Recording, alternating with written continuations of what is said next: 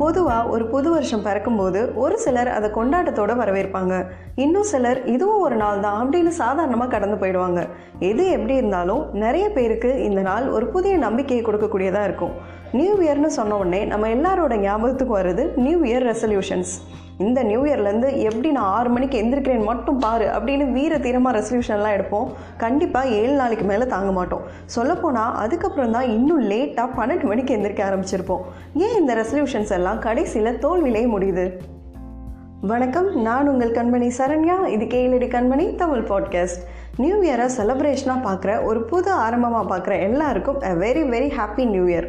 இந்த புது வருஷத்தில் நம்மளுடைய அன்பு புதியதாக இருக்கட்டும், சக மனிதன் மீதான நம்முடைய கருணை புதியதாக இருக்கட்டும், நம்ம வாழ்கிற இந்த பூமிக்கு நாம் செய்யக்கூடிய நன்மைகள் புதியதாக இருக்கட்டும். ஜென்ரலாக நம்மளோட நியூ இயர் ரெசல்யூஷன்ஸ் எதை பேஸ் பண்ணி இருக்குன்னா, ஒன்று நம்மக்கிட்ட ஆல்ரெடி இருக்கிற ஒரு பழக்கத்தை விடுறதா இருக்கும், இல்லை புதுசாக ஒரு பழக்கத்தை கை கொள்றதா இருக்கும்.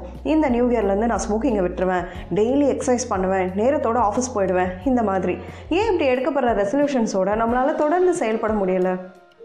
முதலாவது விஷயம், நம்ம எடுக்கிற எல்லா ரெசல்யூஷன்ஸும் அடுத்தவங்களோட எதிர்பார்ப்பின் அடிப்படையில் இருக்குது. நீ நிறைய ஸ்மோக் பண்ணுற, இன்ஜூரியஸ் டு ஹெல்த் அப்படின்னு அடுத்தவங்க சொல்கிறத வச்சு உங்கள் புகைப்பிடிக்கும் பழக்கத்தை நீங்கள் விடணும்னு நினச்சிங்கன்னா கண்டிப்பாக அது முடியாது.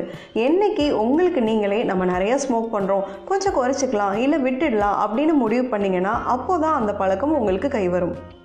ரெண்டாவது விஷயம், உங்களுடைய உடலும் உங்களுடைய பழக்க வழக்கங்களுக்கு ஏற்ற மாதிரி தன்னை தயார்படுத்தி வச்சுருக்கும். உதாரணத்திற்கு, நீங்கள் தினமும் காலையில் 5 மணிக்கு எந்திரிக்கிறவங்களா இருந்தீங்கன்னா கொஞ்ச நாள்லேயே ஆட்டோமேட்டிக்காக அலாம் அடிக்காமல் 5 மணிக்கு உங்களுக்கு முழிப்பு வந்துடும்.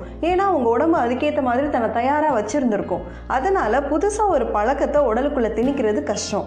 எப்படி நம்ம முடிவு பண்ணோன்னா, இப்போ நீங்கள் தினமும் 9 மணிக்கு எந்திரிக்கிறவங்களா இருந்தீங்கன்னா நாலுலேருந்து நான் 4 மணிக்கு எந்திரிச்சிருவேன் அப்படின்னு முடிவு பண்ணிங்கன்னா உங்கள் உடல் ஒத்துழைக்காது. எப்போ உங்கள் உடல் ஒத்துழைக்கும்னா, 9 மணிக்கு எந்திரிக்கிற நீங்கள் நான் 8:30 மணிக்கு எந்திரிப்பேன், 8 மணிக்கு எந்திரிப்பேன்னு கொஞ்சம் கொஞ்சமாக அந்த டயத்தை குறைக்கும் போது தான் உங்கள் ரெசல்யூஷனோட உங்களால் தொடர்ந்து செயல்பட முடியும். மூன்றாவது விஷயம், நீங்கள் ரெசல்யூஷன் எடுக்கிற நாள். இந்த நியூ இயர்லேருந்து நான் நிறைய புத்தகங்கள் வாசிப்பேன், இந்த பிறந்த நாள்லேருந்து நான் யார் மேலேயும் கோவப்படவே மாட்டேன், இந்த திருமண நாளைக்கு அப்புறம் நாங்கள் 2 பேரும் சண்டை போடுறதே விட்டுருவோம் அப்படின்னு ஒரு குறிப்பிட்ட நாளை வச்சு நீங்கள் முடிவு எடுத்தீங்கன்னா அதில் ரொம்ப நாள் நிலையாக இருக்க முடியாது. நல்லதை செய்கிறதுக்கு எதுக்கு நல்ல நாள் பார்க்கணும்? நம்ம கையில் 365 நாள் இருக்குது. நீங்கள் எந்த நல்லதையும் இந்த நிமிஷத்துலேயே தொடங்குங்க. இன்று தெளிந்தாலும் நீ முழுமை நோக்கி முதலடி வைக்கலாம்னு கவி பேரரசு வைரமுத்துவே சொல்லியிருக்காரு. சரி, இவ்வளோ கஷ்டப்பட்டு இந்த ரெசல்யூஷன்ஸ் எல்லாம் எடுக்கணுமா அப்படின்னு கேட்டிங்கன்னா கண்டிப்பாக எடுக்கணும். ஆனால் அதை நியூ இயர் ரெசல்யூஷன்னு முடிவு பண்ணாதீங்க. உங்கள் வாழ்க்கையோட எந்த கட்டத்துலேயும் நீங்கள் இப்படி ஒரு ரெசல்யூஷனை எடுத்துக்கலாம். நான் எப்பவும் சொல்கிற மாதிரி, நம்ம எடுத்துக்கிற காரியத்தில் வெற்றி அடைஞ்சிட்டோம் அப்படின்னா அது முடிஞ்சு போயிடும். ஆனால் அந்த வெற்றியை நோக்கிய பயணம்னு ஒன்று இருக்கு இல்லையா, அதுதாங்க அழகே. அந்த அனுபவத்தை அனுபவிங்க. நன்றி. இன்னொரு எபிசோடில் சந்திப்போம். பெண்ணாய் பிறந்ததில் பெருமிதம் கொள்வோம்.